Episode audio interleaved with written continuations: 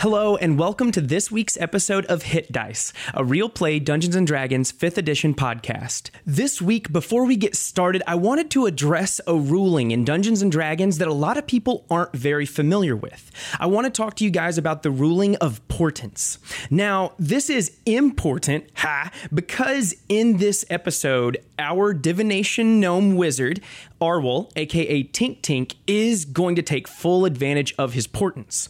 At second level, divination wizards begin to see glimpses into the future through their dreams. And based on those glimpses into the future, they can help their teammates and themselves predict outcomes in any encounter. Now, mechanically, what that means is that with every long rest, Arwol gets to roll two d20s. He takes the literal roll for those d20s, and before I, the dungeon master, announce a roll, he can tell me what that roll will be. For instance, if I'm about to attack him with an enemy, he can tell me they roll a three before I do anything, and we take that roll into effect. He can do this with enemies, allies, and he can do it with anything as long as they're rolling a d20. Now that that's been settled and squared away, I'd just like to say welcome back, and I hope you enjoy this episode as much as we did. If you're enjoying the podcast, be sure to tell your friends and leave us a review on iTunes. Last episode, our heroes found a friend and patron within Ravensbluff, the living city. With their patrons' influence, they have found themselves with a new opportunity to participate in the Trial of Lords and hopefully attain an audience with the Council of Lords as representatives so they can find out more about the strange black plume rising from the Dragon's Reach Sea. Uh, Episode 5 Hit Dice Podcast. This episode is brought to you by Jonathan Ganong's birthday. And to start it off, I'm going to give him birthday inspiration. Birthday inspiration is different from regular inspiration. You can have both, and birthday inspiration lasts until you use it, whereas regular inspiration only lasts the session. So you can just have it forever and use it whenever you want. So um, before we get started, we'll do some quick introductions.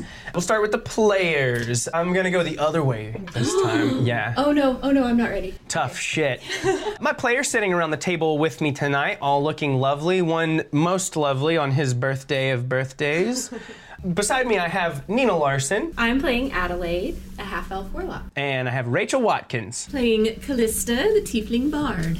Caleb Hanks, I'm down to Buffalo. I'm a human ranger. Jonathan Kanong, aka Birthday Boy. Birthday, bitch. I'm playing Arwol, the uh, gnome wizard. And last but not least, Alan Clark, whose birthday it is not. It is not my birthday, but I'm playing Patches, the half elf rogue. So last episode, you guys came into Ravensbluff, had a real nice time. You met a couple of people on the way in. You met the Hellhounds. A few of them gave you, yeah, a pretty hard time. You guys butted heads. You also met Davian, who clicked with you guys pretty quickly, even though you kind of ruined his dreams of meeting Lander. Some dreams were meant to be broken. That's right, Davian. He's pretty Sorry. dreamy, though.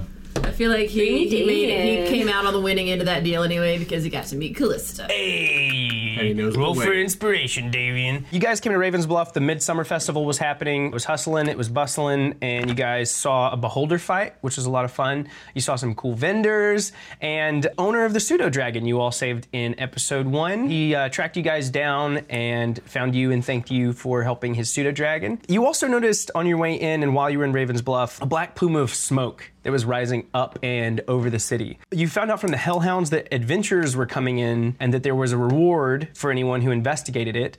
And then you found out that everyone who has tried to investigate it thus far has come back blind, burned, mentally and physically scarred. Like it just seems pretty nasty, whatever's going on.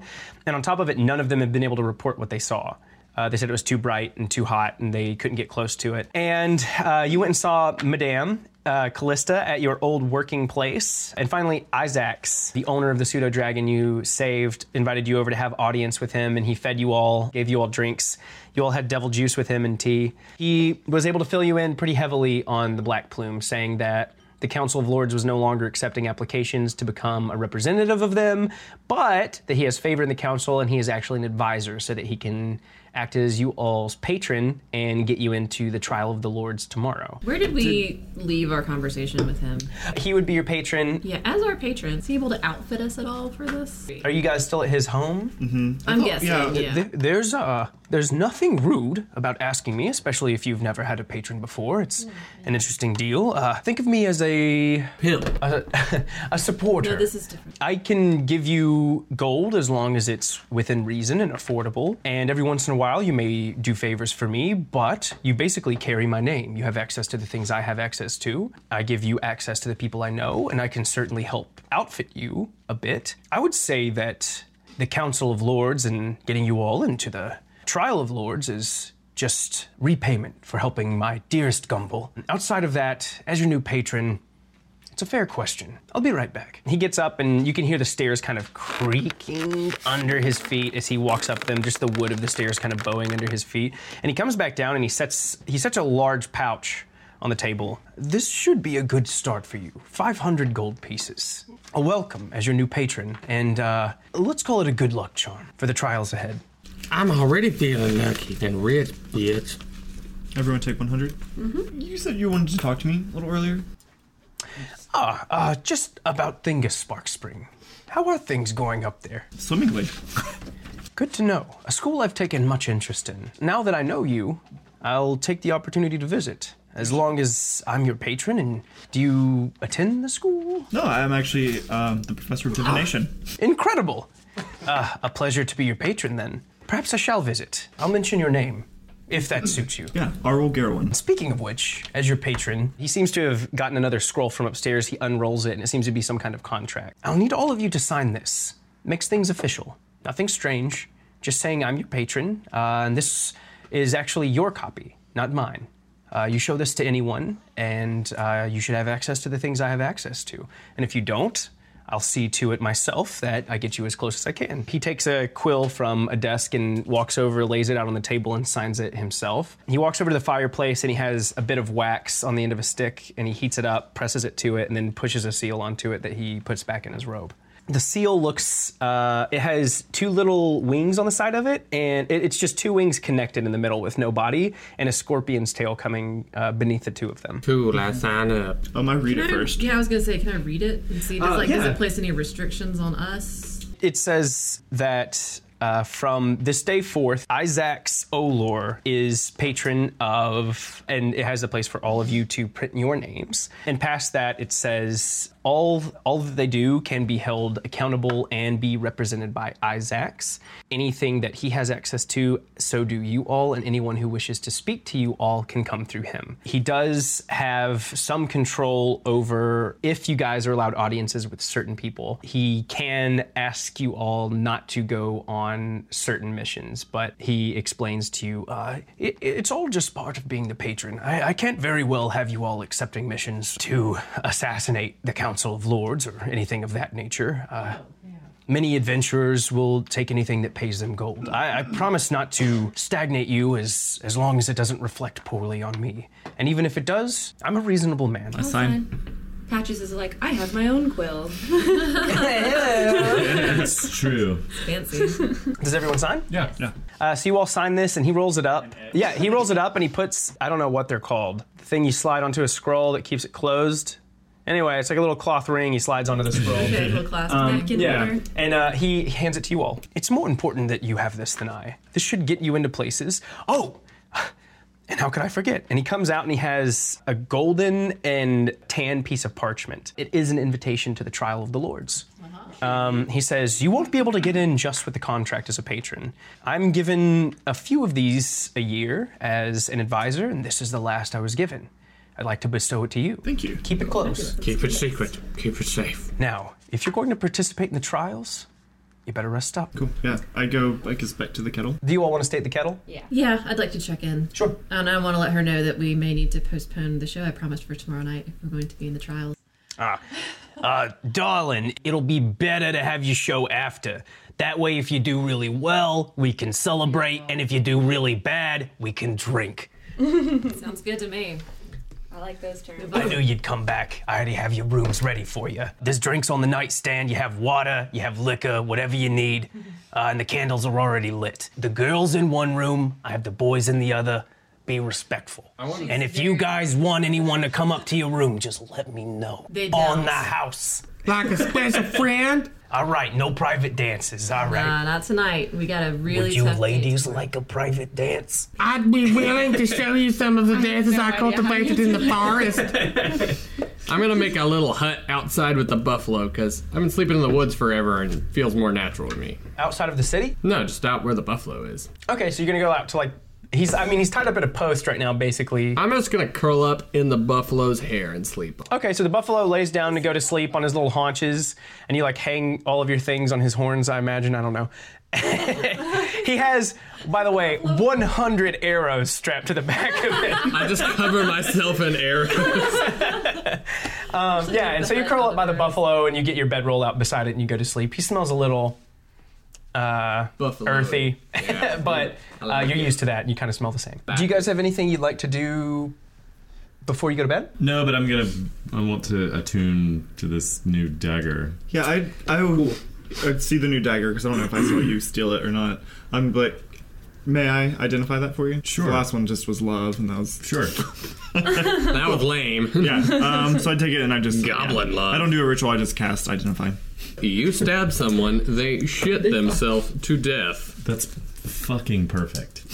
As long as they shit themselves to death. Death. So yeah, yeah. Uh, you all know that you are to. You're basically having to show up to the arena, which is in the middle. Uh, it's actually in the upper part of the city, like right at dawn, to be outfitted and get ready and be prepped. Um, but yeah, so you do identify on this dagger. You know that using this dagger once a day. You can basically activate it as long as you are attuned to it, and you will get uh, plus one to your attack. Dagger! Activate! Plus one attack and damage. Just plus one attack. I'm so fucking I relay stoked that for the information to you. trials. That's awesome. I will attune to this Tonight. Mm. over, over this rest. You sleep with it under your like under your pillow. As usual, I'll just write a little before bed. Uh, Will you be leaving that with Madame as well? Yeah, I'm gonna um, I'm gonna write a verse about our new patrons. She have like a safe or something that I can. You know that anything that you give her is probably yeah. She's she doesn't only run this bar and take care of her girls. She i knows people in the underground, and nobody messes with her. like yeah, she's got connections above and underground, and uh, yeah, she's untouchable basically. So we'll, while we go to fight, I'm gonna give her um, my book and probably most of my gold as well. Does anyone else want to do anything before you go to bed? Basically, Um, I mean, 181 gold's pretty heavy, right? Bank of Madame. No, I think fifty gold is like one pound Okay. or something. Yeah, it's not heavy at all. Okay. No, I think I'm alright. you guys, you all go to bed, but before the sun even rises, uh, you hear this owl screech out, and it's kind of just sitting on your chest. Ori is sitting there and wakes you up. But as you wake up, Adelaide is not in her bed. So you wake up in this room alone. Uh, she has gone. Damn it! I go down for some breakfast. Yeah, you can hear uh, here. Well, you can hear the sizzling of uh, skillets, and you can smell toasting bread as you come down in this place. And butter and jams are kind of uh, set out. The breakfast at this place is simple, where the dinners are kind of extravagant and the drinks are incredible at night. Breakfast is a much simpler time at the Kettle of Many I mean, Things. it's hangover food. Yeah, but it's basically like gravy and bread and eggs if they have them. They're all sitting out on uh, plates being served for you guys already. Madame is not here. S- One of the other girls who you've actually not seen before is uh, serving, and there are actually many. This is kind of a strange word to say after you guys meeting Isaac's, but there are many patrons at the bar who are like have their head in their hands, and you're not sure if they woke up hungover or if they ever went to bed. But they, yeah, they are. they're all sitting at the bar, just kind of with their heads in their hands, with like plates of food in front of them. Some steaming hot, others seem to have cooled off. Hey, new girl, how are you? You can call me uh, Mallory. Pleased to meet you, Mallory. Yes. I'm Callista. Uh, I, I heard you've been speaking with Madame. You know her. Oh yes, very well. Spent many many years here at the kettle. She's the best. She is. This is uh, this is the best dancing gig I've ever had in my life. How long have you been here? Oh, only a few weeks. I just got into town. Uh, came in for the Midsummer's Festival. Decided maybe I'd stay for a while. It's a good choice. That's how I ended up here as well. So, welcome to the family. You know anybody else in town, or are you just brand new meeting people? Brand new. I came in as a dancer alone, and it's much easier to make money and get a crowd on a stage than it is on the street. Indeed, it is. let me know if I can get anything else for you. Absolutely, thank you. So, are all four of you gonna eat your breakfast? Yeah, I am- totally. Can I just insight Oh, check her? real Yeah, quick? absolutely. It's 17. Yeah, with the 17, she seems nervous, and you think that maybe she feels the same way about you, just showing up and speaking with Madame the way you did, and she should was. have heard of me. Like, yeah, she was just like jealous, if nothing else, just of the way you were able to come in and kind of run the show and the way that you were able to speak with Madame, because you know that a lot of the girls don't get to talk to her like that, though she does care about them. Adelaide, are you planning on meeting them at the arena? Yeah. Okay. As far as we know, guys, Adelaide disappeared in the middle of the night. I Yeah, don't she's know where gone. is. She ditched. Peace out, home She slices. signed the Signed the contracts contract and and, she disappeared. left. Oliver, Took talk a hundred about gold and friendship. Got out of there. I don't Is like this, um, structure. I'm gonna send Ori out and see if uh, she can see. How far can you see with her? Oh, It's like you can go further, but I can only talk to it within 120 feet. Okay. You can So- still see. Are you like scrying when you do that? No, I just am seeing through its eyes. Cool. So yeah, within 100 feet, feet I can communicate telepathically with them. Right, you're right. I mean, you can send her out. Can I And just really like quickly- hey do a circle and Yeah, then I yeah, can yeah. I look Yeah. through the Yeah, eyes? Okay, yeah. cool. That's what I Absolutely. want to Roll do. perception. And like advantage because I'm an owl. Owl advantage. Uh-huh. Kill me. I'm off the podcast. now. 13. You are off the podcast. Yeah, with the 13, you, maybe Arwel's just a little more giddy than he is practical about this. But yeah, he sends Ori out Probably. and yeah, and uh, and you, I mean, Raven's Bluff is huge, and it's impossible to know exactly where she's at right now. I Oh, wanted to practice anyway. Yeah, So I'm like out with the buffalo doing stretches. I'm like grabbing the buffalo by the face. I'm like, we're gonna be the best. We're gonna win these goddamn trials. I'm gonna use my buffalo powers in which you have bestowed upon me. And then the buffalo is like, "Ram!" and just pees all over the place. And I take some of the buffalo wee wee mud and I like ro- wipe it on my face as like war paint. And I take my shirt off, take in some sunlight, breathe real heavy, beat on my chest. And I'm like, I am one with the buffalo, and the buffalo is one with me. And then I crawl up on my motherfucking steed and head towards the arena. all right. All 100 arrows are just kind of clanking as you're walking down the street. Uh, this whole that like eh, the stack kind of sways back and forth as you're walking down through here. Is everybody gonna leave with Guy? Yeah, And, and we we still don't But- know where Adelaide is. Yeah. Uh, well, I mean, She's mean- gonna meet us there. we can't sure wait. she'll We meet up gotta with go. us. I guess I'm sure if she'll she's meet not, up with she's us. gone. It- Adelaide, yeah, Adelaide. you know will her meet better up. than yeah, we do. She'll meet up fine. with us. So yeah, we leave, but I keep enough distance between myself and the guy on the buffalo that people might not guess that we're together right now. Right, and you don't smell the wee wee mud. Yeah. Okay. Dragon lady doesn't want to hang out with the guy on the Well, boat. She's a devil lady. I stay upwind. Devil Devil, dragon. thank you. You all do make it to the arena, and as you show up, there's no obvious place that you all should go. It seems like everybody who's already here and getting their seats, it seems like they're just kind of trailing in through one of two giant main doors. As you guys are kind of trailing in, there's not really a line. It's just like the door's big enough so people can pour in. There are many people at the gate. And as you all get up to the gate, uh, you see that there is a man, and he he's big. He has a long sword at his side and a spear in one of his hands, a shield on his back, plate mail just covering his entire body. You can almost see no features of him. And then there's a woman standing beside him. They're the first to approach you. She comes up and uh, she wears a half breastplate. She has iron that just kind of hangs down over some leather armor. She just has a scimitar. And as they walk up to you, he just says, I need to see some tickets. So Do I have it? I guess. I'm gonna we have, guess we I have would the have we have given the it to invitation to the to the trial. I didn't know uh, we had any more of these coming, but uh, and he, he takes it from you and he hands it to the woman. Uh, he doesn't even look at it, and, and she looks it over. She holds it up to the torch that's behind her. She turns around, and as she does, you can see it kind of glimmering, and it actually seems translucent as she's holding it up to the flame. She pulls it back down and says, "It's not counterfeit." And he takes it back from her and is like, "All right, good to go. Follow me." Am I walking up at this point? Yeah. I walk up and see you guys. I'm like, hey guys. Hey girl, where- where are you? So I was on a super secret friend mission. I thought yesterday those hellhound guys and gals, they just, you know, they weren't as put together as us, but they had some really cool things, and I feel like us as a group, we need really cool things. So I got us all these brooches. And it's like a little brooch, and it has a buffalo on it, and has a book on it, and a dagger, and a dulcimer. And we don't have a name yet, but I thought we could come up with one and just have these pins for now. Like, We'll what call do you do? ourselves How the sweet. guys on the buffalo. So And now we're like an gals. official team. I thought for these trials it would help us with the team spirit. Sweet. Yeah. Put it on Put my mine on. belt buckle. And I put my arm around Adelaide's shoulder and say, Adelaide, next time, leave a fucking note. Oh, I sorry. thought you were gone. I was gonna miss you, sweetie. Whoops. It's okay. You're learning. We're new to this. I'm not friends used to thing, having I know. friends. I know. You're Thanks doing a really for the good job. brooch. I, hey, I was excited about You it. wouldn't have Cool. gold. We got these Yeah, enchanted I'll give you inspiration for taking time to get brooches for everybody Sweet. and spending money Super secret friendship group. and taking their inspiration back. Bonding. We can have fun. I didn't like that song. Wasted. Uh, yeah, you show up and guy like everybody else looks normal except guy is shirtless and he has wee wee mud all over his body. I don't even Yeah. notice. I'm like, yay, let's do this. This uh, apparent guard opens a side door and it kind of slides to the side and it's this big iron and stone door. And as it hits, it just And as it opens, you can see that there's this really long hall, and the way that the Colosseum stretches around, it's seated like an arena. So there's tiered seating all the way up it, and at the bottom of it, you can see this hallway goes all the way around the inside of this arena.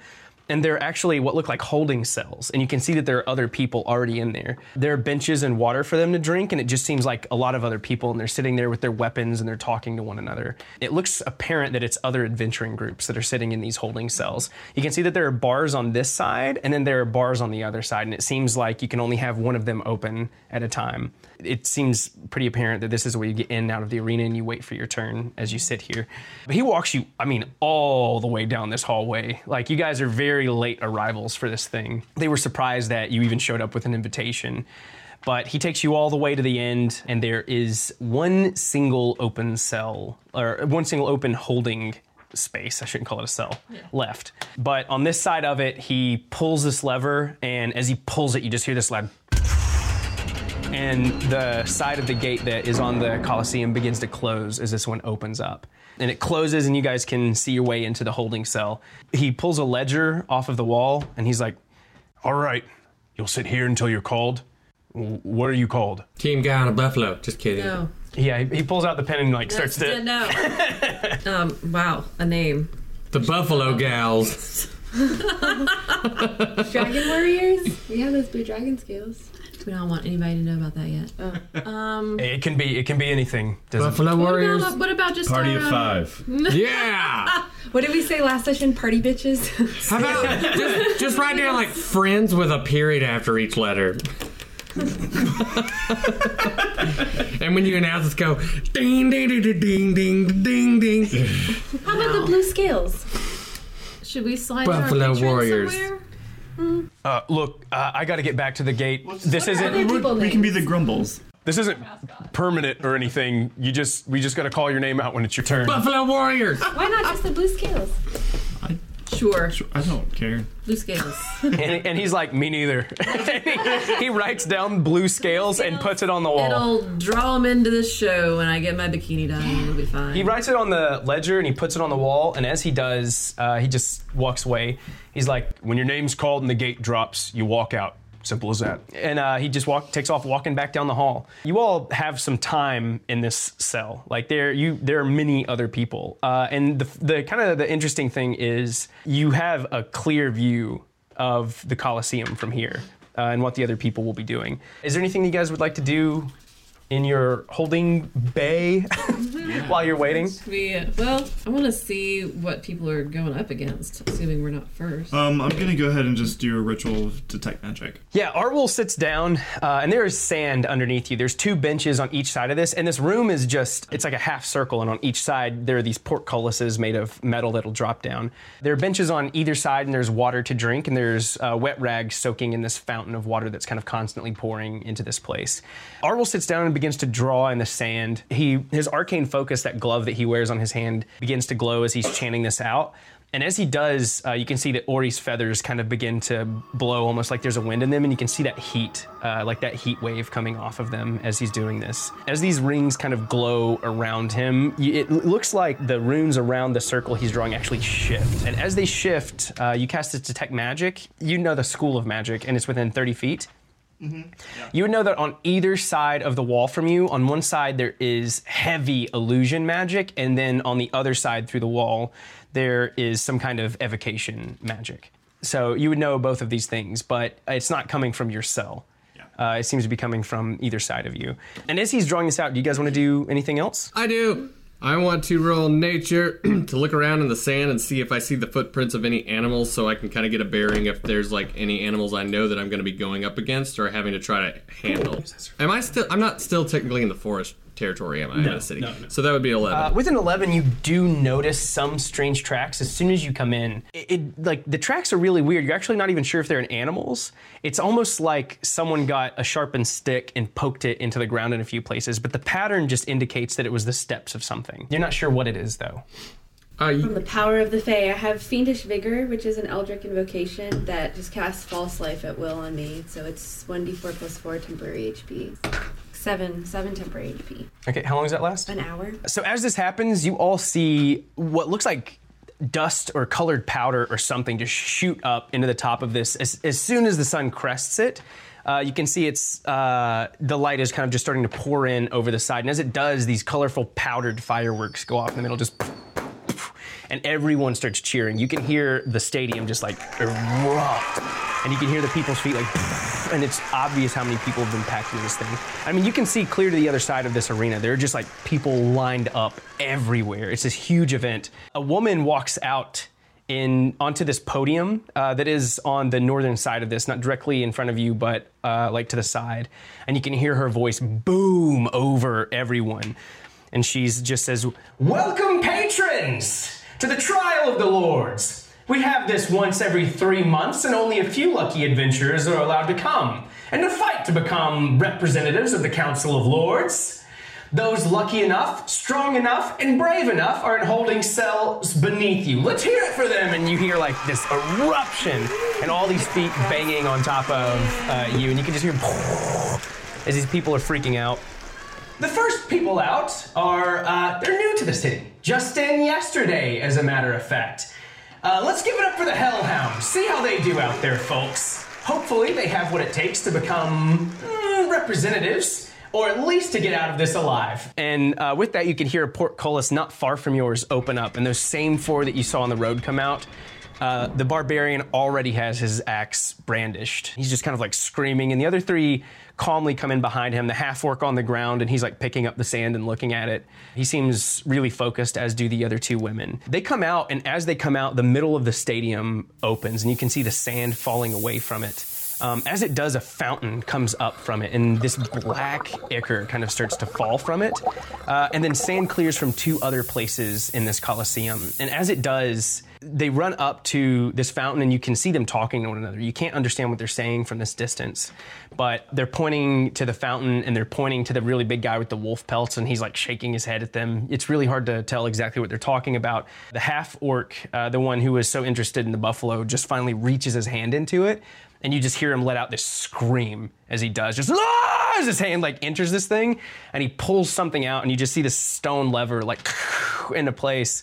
And as he does, that black ichor stops flowing, and you can see that he has burns up his arm as he pulls it out of this. And then uh, the elven woman runs up to his side and begins bandaging his arm up. As he does this, it seems like he actually has something in his hand, and they run over to uh, one of the doors. As they attempt to try and open it, it seems like they can't and they can't figure out. And after some talking, they send two of the other ones to the other door on the other side. They do something to it, and then the stone moves from the door that they're in front of, and they're able to insert the key into a hole. Uh, as they do, both of these doors open, and you just h- see these fireworks explode. Um, they lean down and they pick something up, something so small that you can't even see it. And as they do, they hold up this small item above their heads. These fireworks go off, and everyone begins to cheer.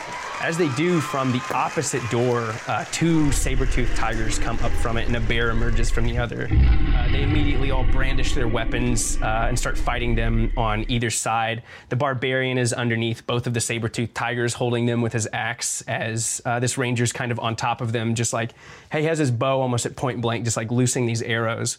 The woman who is quiet and in the back, as this bear jumps onto her, you see it like it's airborne and it's completely left. As its weight is about to fall onto her, she grabs it by one of its arms and just flips it over her and like slams it onto the ground. And as this thing is roaring out at her, she just pushes its head up and then just like brings a palm down into its chest. It looks like the bear just like goes unconscious as uh, she's able to undo this. Badass monk. And then uh, the woman with the daggers, she runs around to the side of the door, actually where the bear came out of. And seeing that Nefertiti is able to take out this bear pretty quickly, um, and it seems like it wasn't able to do any damage to her, the other two were able to take out the saber-toothed tigers. And as they do, the other door actually opens uh, that closed behind the saber-tooths, and they walk in and they pick something up and they hold it above their heads. And everyone erupts. They're all cheering for these people. You can hear the announcer come on, and she's like, Quick work by the Hellhounds! Pretty incredible, actually. I've never seen anyone solve the Black Ichor puzzle quite so quickly. Give it up for them. We'll see them in the final round. It seems it should be quite the show. And as you hear their portcullis close, you hear yours click, and it begins to open. And she uh, she pauses for a second, and she's like, "And let's hear it for." The blue scales. And she's, uh, a late entry into the trials of the lords, but if they're here, it means they've got something worth it, and they're going to show it to us now. Come on out! It'd be amazing. yeah, so these portcullis bars open in front of you. Kind of nervous. Um, the doors have kind of fallen back into the sand that the hellhounds had to deal with before, and now your portcullis is just kind of sitting open, letting you walk into the arena freely. I ride out on my buffalo like a badass motherfucker. With wee wee mud, with wee wee mud. And I'm like, boogity boo bitches, can you dig it? Yeah, and everyone like cheers at that. Actually, like they all seem pretty excited, pretty hyped up, especially after the last one. As you all come in, uh, this woman just announces. Uh, she says, "Give it all you've got, heroes. You've got to prove you have what it takes." And as you look back to see where she is, you notice that there are actually seats separated from the rest of the Colosseum, and there are many well-dressed men and women, about ten of them, sitting in two rows in much nicer seats than everyone else and they're just sitting behind her. It seems that they all have boards in front of them. And as you come out, they're they all like kind of start writing and looking up at you. I want to know if this is possible for me to do. As we walk out, I want to be playing. Can I cast all three of my bardic inspiration to different party members as we enter the field? Yeah, and it lasts for 10 minutes. Yes. Okay. Yeah. Um, yeah, you can cast uh, your bardic inspiration. You come out playing. what do you want to? Yeah, yeah. And I'm singing um, to all of them about how awesome our adventure just was and how we can do things that we didn't previously know that we could. If we can kill a dragon, we can definitely deal with whatever else is happening in this freaking arena. Sure. And I'm going to cast it on Adelaide, Guy, and Tink Tink. And then I'm going to wink at Patches and say, Patches, when the time comes, I've got something else for you, honey. Yeah, so you come out playing, and as you start playing, everyone erupts, and the the woman announcing is just like, "It seems as though they've written a song for us. Let's hear it!" You just like hear everyone's feet start stomping, and they're all cheering, and you can see that they yeah they all have drinks and everything, and your dulcimer it seems like. The middle of the arena, as you walk out, it's almost like there's a barrier in front of uh, the door that's in front of you that was keeping the sound from coming in. Um, but as you all walk out, you, it just like erupts in your ears and you realize just how loud it is. And as you're playing, you realize that whatever's in the center of the arena is actually amplified just a bit. Greek amphitheater. Yeah, uh, yeah. There's yeah, natural acoustics or something. But uh, as you all walk out, the sand begins to move in the middle of this arena, and as it does, two statues come up from the sand. Uh, there is a statue of a six-legged beast with an enormous maw, and its maw is just like hanging open. Uh, these statues are huge. They both stand about 10 to 15 feet tall, and the other is of a man, and he has a key on a necklace, and it, he's holding it out in front of him. Him and the beast are looking at one another. Both of them tower above you. Nothing else seems to happen. Cool. Um, can I roll what investigation? See if I see anything unusual about the statues. Not good. Six.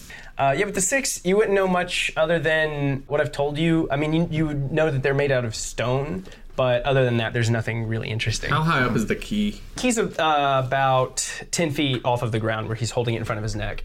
From where I am on the buffalo, could I just jump up and try to grab it? I mean, you could try, you could roll athletics. Athletics. We've also got an owl. Nine. You you gotta jump off of the buffalo and your foot like slips a little and you don't even actually like get the full jump. You just like are basically reaching up and trying to get it. Yeah, I'm gonna send Ori up, and uh, I'm just gonna do perception around the key, Okay. see what, how it's attached and stuff. Thirteen. Okay.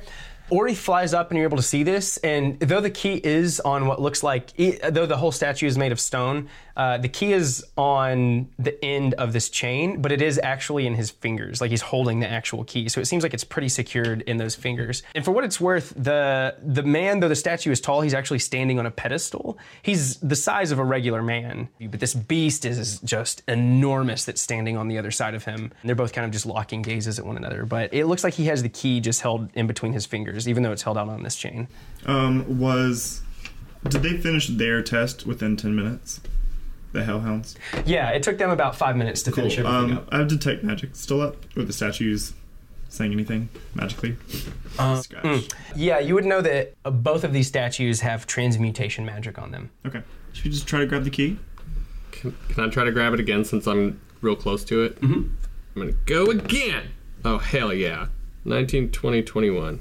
With a 21, you're able to grab a hold of it, but it, uh, it doesn't budge at all. Like, you're, it, guy's basically just hanging from the key up in the air. I say, release your magic fingers, old statued one. It Nothing happens. I yell to my team. Hmm. Investigate around, see if there's like a lever or a latch or something. Yeah, I'm gonna go to the the beast one. Okay. And uh, investigate. Sure. Oh, that Oh one. boy. Uh, within that one, you just know that this be- you've you've never seen this beast before. It looks really strange. You're like not even sure what it is. Okay. Not rolling that Maybe like a again. horse. I don't know. Yeah. Maybe like a horse. I'm gonna try to climb up on the buffalo myself and maybe cut this. Is it hanging by a Yeah, I was string? thinking about casting it's like in his Eldritch finger Blast too. at it. It's like held in his in its fingers. fingers. Yeah. yeah, so can I just Basically, try like to cut it? connected. You could try. Okay, I do that, Yeah, make an attack roll. and I'm using my new dagger. Ooh. Nice. Are you gonna use your once a day thing for this, or you just like it for flavor? Oh, it's once a day. That's right. Um, What's once a day? You can add plus one to this Um, attack. Oh, just once a day. I'm no. It's just. But it's a twenty-five. Yeah, with the 25, you're able to get your dagger in there, and you just realize that though this is made of stone, it doesn't even seem to be crumbling away. Like there's something magical about this. You feel like you got a really good hit in there, and you got this new dagger that's really strong, just like right in between the key and his finger, but you couldn't get any further than that. Okay, I want to. I want to look around This at the shit's other magic. statue, and maybe sure. ra- along the walls of the Colosseum. Wander about and look. Fifteen. With a 15, I mean, you don't notice anything except all of the other adventurers. They're just sitting in there, holding cells, watching you all. Uh, some with interest, some are just kind of resigned and sitting back on their benches. They seem a little bit uninterested. The crowd is yelling at you as you come to the side. They're like, "Go back! Go back!" They're like, "What are you doing?" They're all like yelling at you and like telling you to go back to your team and stuff. Okay, I go back. I would like to try. I want to try dumping a bottle of ink on it and seeing if it like lubes it up and loosens it up at all. You're gonna dump ink on the key. Yeah, Okay. How are you getting up there? I'm gonna climb up. Mm, not without an athletics check. You're not. Oh lord. Okay. Eight. Yeah, with an eight, I mean, it's not meant for climbing. Like, Yeah. you're having a hard time getting up this thing. Patches and Guy are like, Guy's hanging from the key. Patches is on Buffalo, like hitting this guy's hand. And uh, Callista goes to climb up and just kind of falls back onto her butt. Didn't even let me roll. Oh, oh, I'm in Adelaide. Okay. Sorry. I was like, how did I fall off? I didn't even No, I'm in Adelaide. Adelaide. As Adelaide lands, I say, sweetie, what were you gonna pour on that? ink to try to loosen it up. Do you happen to recall the potions that you had identified the other day? You do have yeah. that grease. slipperiness Oh, thing. I'm climbing. I do have one. No. I'm climbing and Well- I'm slippering. The slippery. And Let me slippering. just try to find all of my notebooks Potion with of slippers on. slippering. it gives bedroom slippers to any who use it. It puts bunny slippers I on am the blessed. statue. let, just, let me just pull up my very Weird. disorganized notes. Yeah, I have a potion of climbing, a potion of diminishment, and the oil of slipperiness. Yeah, let's pour that on that. I'm gonna drink the potion of climbing, climb up it, and pour the potion of slipperiness on it. So you just chug one of your potions and you get the other one ready. You climb up this statue and Let's go ham. yeah, like you, it's it's kind of horrifying seeing her climb up it after the first time she failed with a yeah with the potion of climbing. You're just like shimmying up this thing really quickly. Like uh, you get up and I you. guess I could have thrown at 20 Yeah, you guys. you. but- Uh, yeah, instead of wasting the potion of climbing. Anyway, too late. You drank it, um, and you get up there and you you pour it on there, and just really quickly, uh, it basically it casts freedom of movement, Hmm. uh, and it allows this key to come loose. And as it does, you realize that I mean, this is a statue, and it's not actually carved into the chain, but it just onto the ground, and you can see the sand like around this key as it uh, hits the bottom. Let's go get it. The key sounded heavy. Was it big key? It's pretty big. Oh, okay. Did the crowd seem stoked? Yeah, yeah, yeah. I mean, like as soon as you get up there, and you, they've been cheering for you guys this whole time, though. Like it's constant, um, and it's kind of hard to discern exactly what's going on. But as soon as the key falls, you definitely hear like a rise in the crowd. Was I still holding on to it? Yeah, you fall, I guess. I just fall with the key then. Hold on. Let me. Can I roll to see if I land on my feet? Yeah, uh, I guess ten feet's not that high. Yeah, roll uh, acrobatics. Net 20. Are you serious? Yeah. You did yeah. You no no no no. You land with the key in your arms. Like as you hit the ground, you have like the key in your arms as you land with it. But it's a little slippery. But with the nat twenty, you're kind of able to keep it in your grasps. It's because of all my manly chest hair gets tangled in it. Yeah, and as you land, you just see this like in front of you and a little ways away, looking straight at you in the statue. This strange beast with its maw open is just still kind of looking at all of you. And I hold the key up to the crowd and I'm like, BABE! Which is all my like, war cry. and so I'm gonna investigate, I suppose, the the creature statue. Um, I guess I'll just roll investigation and do take you a wanna look know? around. We'll just see if there's like a keyhole. uh, I was gonna say I'd like to look around anywhere for an appropriately sized hole this key can go in. Can I? I mean, just looking is the mouth, maybe like the size of a key. No, its mouth is actually like Arwol could easily fit inside of it and like lay down. And this thing's mouth is uh, it's a strange creature, and its its mouth is just really wide, like stretches all the way back to its neck, and it just kind of hangs open with like rows of razor sharp teeth inside of it. But uh, you don't notice like a keyhole or anything. Y'all do your thing. Oh, well, if you didn't notice the keyhole. No, They tell me that. specifically, the Specifically mouth. asking about the Oh. mouth. Well, I'm just gonna investigate the statue and see if I find anything weird. That's a mod 20. With an investigation, you don't notice any keyholes or Alright. any levers or anything, like weird. Look around the base of the statues. Yeah, that's what I was thinking. Like even like the ground, like does the sand look like? that. No, it looks. I mean, the way that these things come to the Colosseum seems pretty magical in one way or another. It's either like it's either a miracle of machining and engineering or magic is like what is getting these trials into this place. Let's. I want to search the bases. 15. You- There's nothing around the bases. I'm gonna try to gr- to look into the eyes of the buffalo and be like, because I've been like training and working my way up to being an animal handler, and so I'm gonna be like, buffalo, if you can understand me, I want you to kick the living shit out of this statue with your back legs, and I'm gonna roll animal handling, fourteen. Uh, yeah, with the 14, uh, the the the strange creature statue. Yeah. Buffalo actually backs away from that statue as uh, it's looking up at it. It seems scared of whatever that is. So the one statue was holding a key. Did it look like the other statue wanted that key? Like they're looking at each other? I'm just gonna go stick the fucking key in the mouth of the creature. and see it if just anything like happens. rattles around in there. Nothing really happens. I'm gonna go around to the back of that creature and try to stick it in its butt. Same thing, pretty I was much. waiting for that. Me too. yeah, it doesn't go in its butthole. I roll nature to see if I know what it is. 15, 16. Yeah, you would. Uh, you've only heard tale of creatures like this. You know that they are called basilisk, and that their gaze turns other creatures into stone. So this guy might be a real guy. But this is a stone basilisk. Yes. Do we have anything like that? Could we?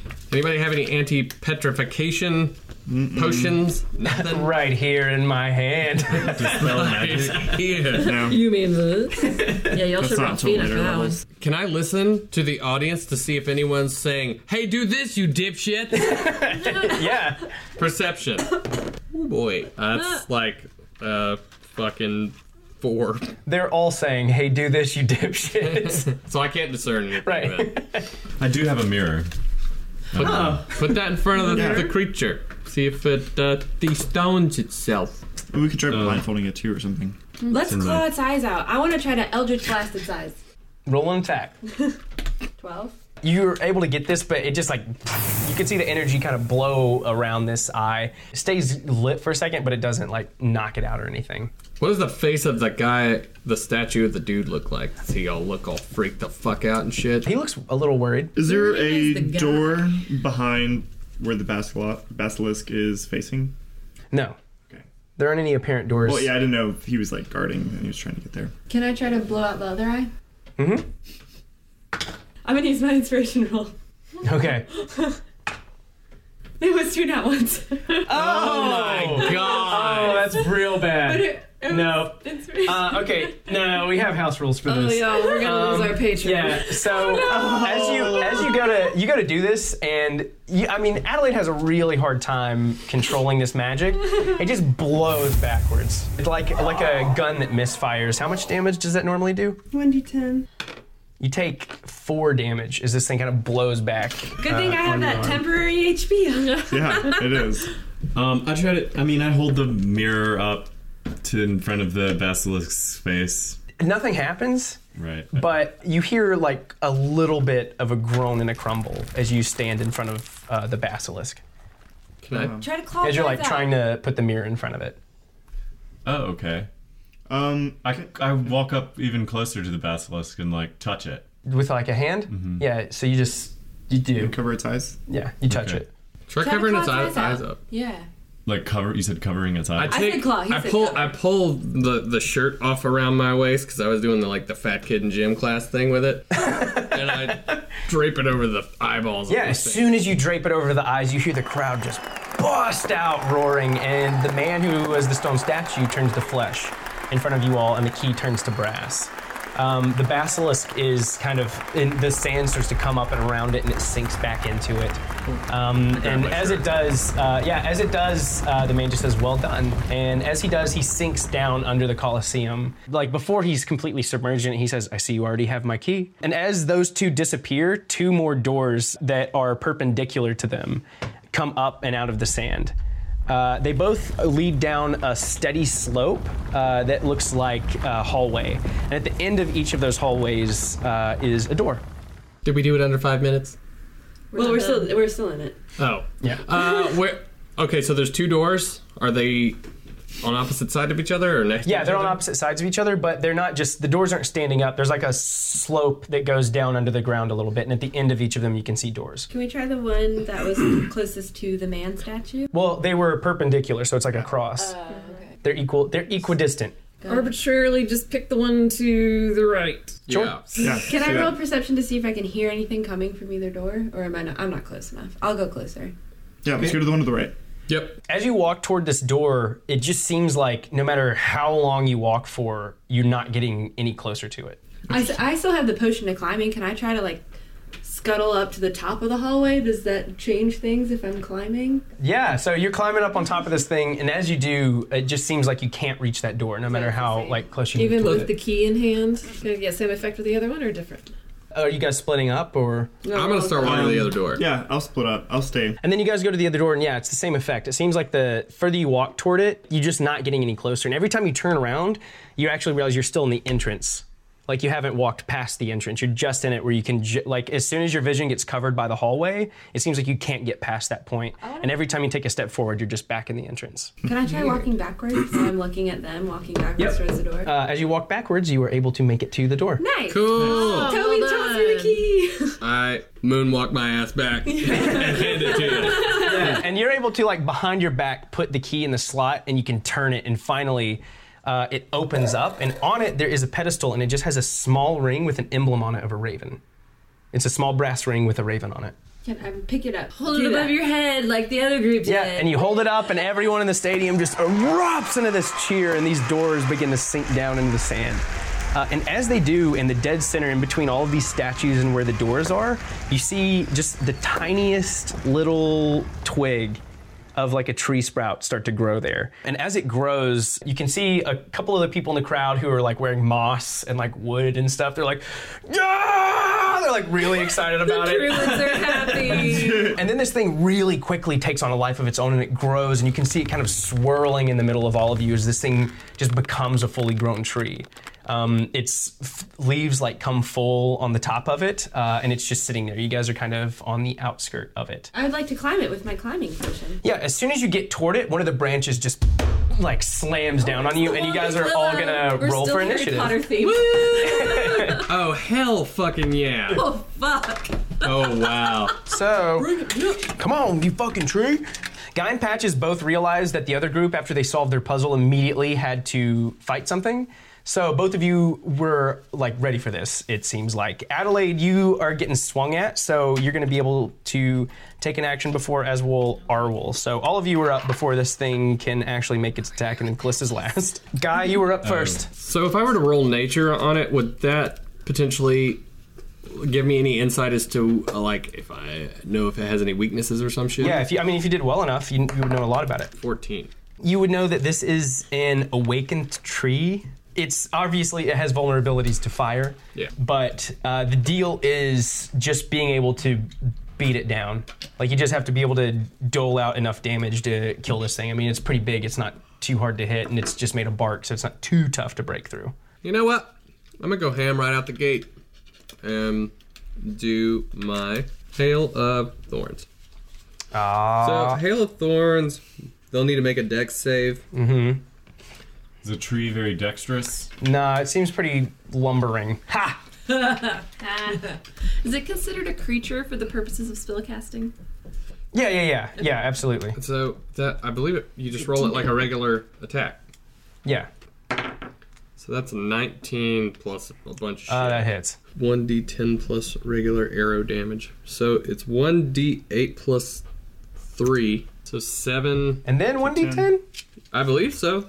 It's for Hail of Thorns. It has to make a Dex check. Yeah. Okay. So how, what's the original damage? Uh, 10. The arrow damage too. Yeah. Okay, so you do 10 damage as this arrow kind of sinks into it, and then from that, this splinter of thorns just like shoots out. Is anyone near it? Adelaide is also going to have to make a dexterity saving throw. Sorry. I'm excited that you just gave a tree splinters. YOLO. Yeah, it actually it's able to dodge it. What happens if it dodges it? That's just half. Hit the A creature prompt takes side of the 1d10 on a failed save or half. Yep. Yeah. So it'll take half. Uh, I roll an eight. You fail. Well, I still gotta do the, uh, the thorns damage. Yeah. Yeah. Uh, 4. So you take four damage, and it takes two damage. And so as this hits and these thorns shoot out, all of the druids that stood up and cheered when the tree started to grow, they're all now like, no! Like, they're all obviously upset up in the stands now that you guys have like turned on this I thing. have to kill it. Sorry, druids. Uh, Throw Patches, you are another- up. Adelaide is within five feet of this thing, so I'm going to sneak attack with my short bow. And I'm going to use my inspiration. Oh shit! Sweet. So 25 to hit. Uh, that definitely hits. I tell you guys what I told you in the last campaign, man. If you ever roll that high and it doesn't hit, you guys should run. 12 damage. Oh my god. Nice. All right, yeah. Uh, s is that with a bow? Yeah. So yeah, these bows are just flying through here, and as they do, you guys are just like hitting it in all the knots and all of those little burrows that are in this tree, and it's just kind of hitting it from the inside. And you can see the thing kind of twisting and writhing. Um, and as Adelaide, you were you were starting to climb up it. Um, this thing goes to like slam its limb down into you, and as it does, you're just like able to react a little more quickly. But an arrow quickly like hits beside you, and these thorns splinter out. Uh, another one knocks above you, and some of those thorns are just kind of stuck in your arm, and you're bleeding from them. Uh, not really though, because I had my fiendish vigor false life spell up. Still, how much was it? Eight? Oh, so you just lost it completely, right? Because you did four damage earlier to yourself, and then you took four from Hail of Thorns. Okay, yeah. So that just kind of fades away from you. Like you guys see this black and white kind of smoky substance just like off of her as these thorns hit her, and they kind of bounce off. Or I guess they just kind of since it's it's a necrotic thing, right? They just kind of get spit back out of your arm. Um, so, and then I'm going to, I want to, as a bonus action, try to hide behind Callista. Uh, you're a half elf, and Callista is Tiefling. a tiefling, so you're both medium. Roll a s- roll stealth. to see if you can hide behind her successfully. That one. Yeah. Oh my god. Yeah, you guys trip see over her toe. you guys see Patches like run behind her, and you can like see his cape like blowing where he's standing, and his legs like in between hers. I'm just a little skinny dancer tiefling. Then Adelaide, you were up. Human I was shield. thinking- I'm casting um, Arbor of Agathis on me, so it's the spectral frost armor comes up, and I gain plus five temporary hit points, and if anything hits me, they take five cold damage Five automatically. automatically. Oh, that's kind of cool. Anything else? That's it. Arwol, Cool. I'm going to. tink tink and hoot hoot. Yep. um, I do. The fight familiar is supposed to have is like its own initiative and kind of act on its own, unless I give it a command. Do you want to play that way, or do you want me to just have it like a? It, I use its movement speed and so on. So it takes a turn separately from you. That's yeah. It acts on its own. It's kind of like Yeah, most familiars don't attack though, unless it says specifically that they So you can't attack, but I can. still do attack stuff with through it. it, yeah, Yeah, yeah. okay, okay. Um, if you're attacking, as long as it isn't attacking, it'll use your initiative. Does that make sense? Yeah. So like, if it was doing a s- attack separate from what you do, which Alright. at some point I think you can do that, then it would have its own initiative. Well, I'm gonna tell the owl to fly into the tree, and Okay. kind of like rest on a branch. yeah. As Uh, this thing's like writhing around, the owl's just like riding on a branch, like. Um, and then through Ori, I'm here. gonna do shocking grasp. Okay, yeah. So this owl's like riding on this tree as all of its branches are starting to writhe and kind of swat. Um, and as it does, its beak just like really gently like like pecks the tree and uh, roll for it. Yeah. Oh, Roll, roll, roll, roll! like from Street Fighter. After I roll, can I add my? Can I do an inspiration? Yeah. Before I announce it, Okay, cool. 17. uh, that hits. cool. Oh, one damage. Yeah, the bird's like Ori the owl just kind of taps her beak on the tree, and you guys just see like a little, like a little spark come out of it. Um, uh, yeah, Exempt. and yeah, as that happens, this tree's just creaking and groaning as you can like hear the wood twisting and turning, and it swats at uh, Adelaide, who kind of came up to it first. As it swings its branch down, yeah, that's gonna be a ten. It doesn't hit, but it takes. No, I think. Oh, it's only- actually, sorry, that's a twelve. Still doesn't hit. Yeah, it still doesn't hit I don't think they take the five damage unless they actually make the hit. Yeah. Yeah, and it seems like this thing is actually not moving from its place. Like it's not uprooting itself or anything. It just seems to kind of be stuck in this one spot. Callista, you are up. Okay. As this branch just kind of slams into the ground and Adelaide's able to jump out of the way. I'm going to attempt to cast sleep on the tree Night night. since it For keeps tree. looking at my friend. Good night, tree. Good night, moon. Good night, Gary Busey. Good night, Gary Busey. night, Gary Goosey! So I'm gonna roll five d8s. Neat. I don't have that many d8s. You want to borrow these Does two? it One. like tease you? These guys. Everybody in Well, I choose. Uh, I probably got more D8 actually. I've got a few. Not gonna roll the tiny one. Not this time. Ooh, 26 total. 26 does not do it. Oh shit. I don't even Can know. it be like drunkenly groggy instead? I'm Oh, so okay. sleepy. Like yawns and stretches a little, but doesn't fall asleep. Yeah, like the old Disney cartoons. Okay. Aw. Sorry, guys. I tried. Speaking of guys, Guy, you're up. Um, this might be a bit complicated, but I'm gonna try it because I never have before. Okay. So, do I have any of that slippery oil stuff from the key still on my hands at all? Sure. Yeah, cool. So I'm gonna grab an arrow. And just tell me if this is too much for one action, and I won't. I'll break it up or whatever. But I'm gonna take an arrow, try to wipe as much as that s- of that stuff on it as I possibly can, and I have a tinderbox in my uh, survival kit. Okay. I'm gonna try to strike it on fire. You can light it on fire. Cool. in your turn. Yeah. Okay. Easily, you could just like soak it in the oil and then like light it up, and the arrow's lit. And now you're like knocking it back. Yep. Okay. You can't attack this turn, but you Fine. got a you got an on fire arrow ready to go. Right, that's all I want. Sweet. Yeah, you guys see uh, guy striking this stuff and like wiping the oils off of his hands, and he just strikes this arrow. And after like the second hit, you just see these flames erupt from it, and he pulls it back in his bow as he's kind of looking at this tree on top of Buffalo Ah, with his with his wee wee mud war paint, Hell looking yeah. pretty cool. All right. Um, so I just kind of like peek my head out from behind Callista. see It's like, me? God damn it. um, and I'm going to sneak attack again. 15 to hit. That hits. In this episode of the podcast, we fight a fucking tree. Nine, nine damage. Wow. Uh, is that with an arrow? Yes. Yeah, this arrow just lodges into it. And you guys just feel like as you're hitting these arrows, like they're hitting through the bark, but it just seems like they're just. I mean, they're not doing too much. They're pretty small. You know, these arrows are just like, tick, tick, tick, tick, tick, like just starting to fill up on this tree. Still, nice hit. I go back behind Calissa. I'm not gonna try to hide or anything, just- but I'm just standing Also, behind. not her. about to get hit by a tree though. Adelaide, you're up. I'm gonna cast Eldritch Blast at it. And I have this awesome new power too that if I hit, I can add my charisma modifier to it. and I'm also gonna use my really cool token of the Fae um, to attempt to do lightning damage. You can do that once a day, right? You can't use Bardic Inspiration to a hit, can you? Yeah, you can use it for whatever you want. Okay, I want to add my Bardic Inspiration. Ooh, that's a six Total? total.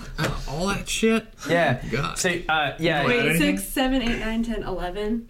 What is your token of the Fae again? Uh, Is it a stone? Yeah, it's a little stone. Yeah, so it's this stone, and you, you see this blue glow coming out of it.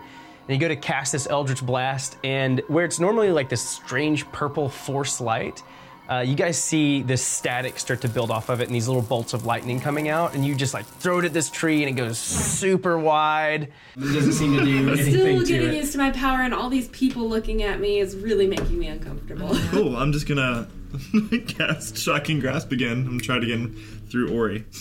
Okay.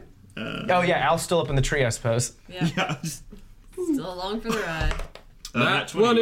Oh, holy shit, yeah. So the first time Ori like taps it with her beak, and you hear this little like of electricity, and then this time you see her feet like scuffle up the branches as they're all kind of swinging around, and she scoots up the tree and just like picks it again, and but this time it's like a clap of thunder, yeah, like boom, and like the whole branch falls off.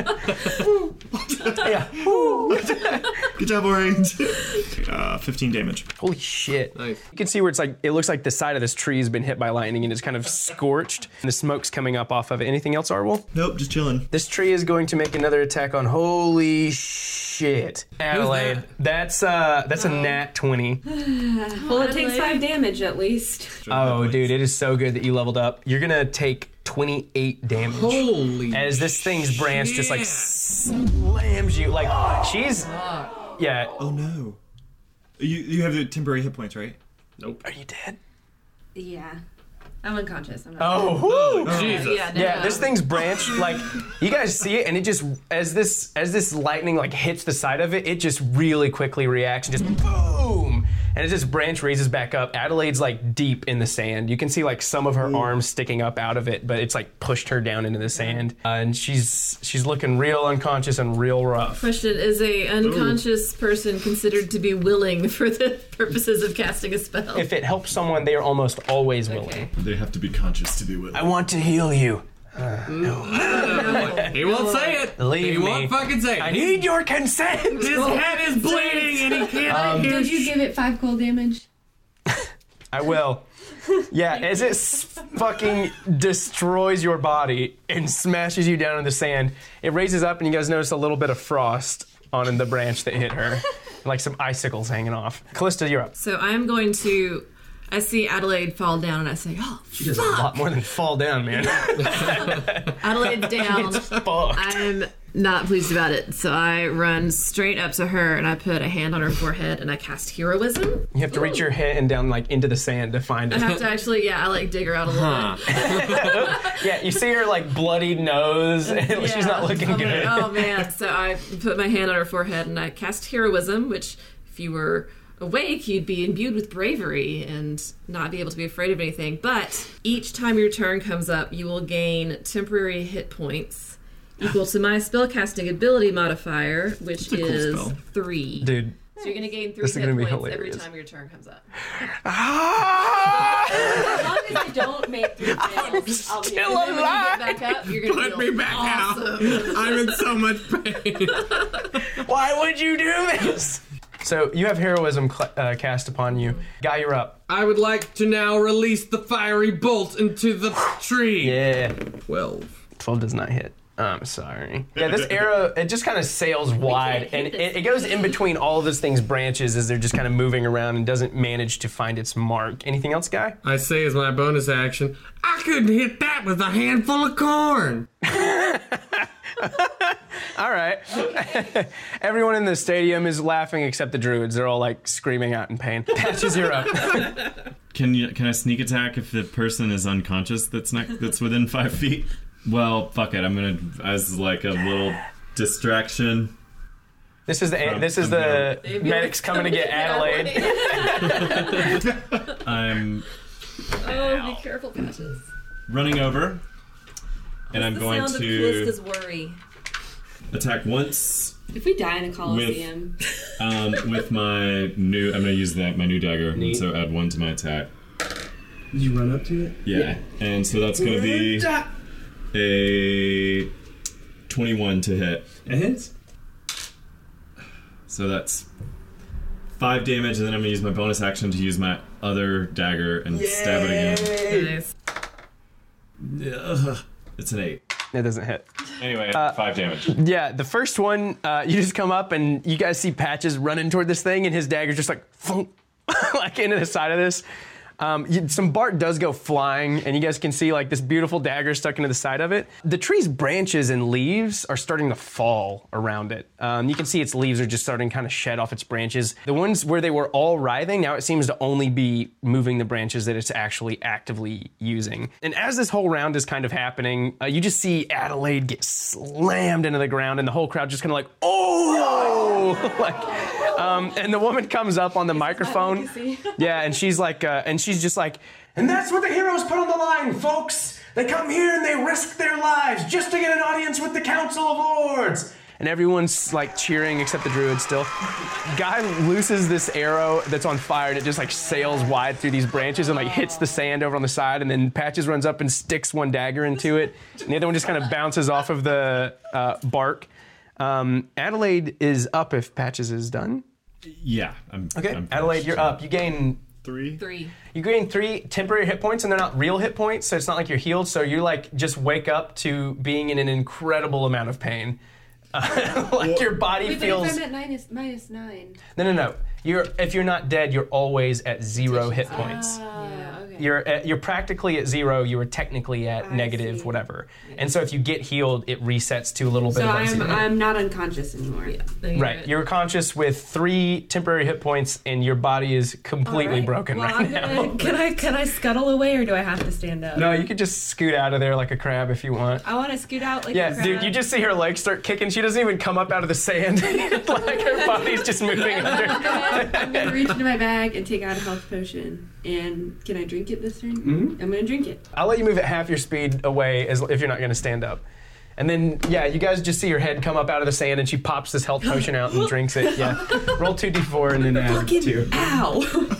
And everyone, as they see you, like, get up after Callista touches you, like, you can just hear those screams kind of rise up again. and I feel like a hero.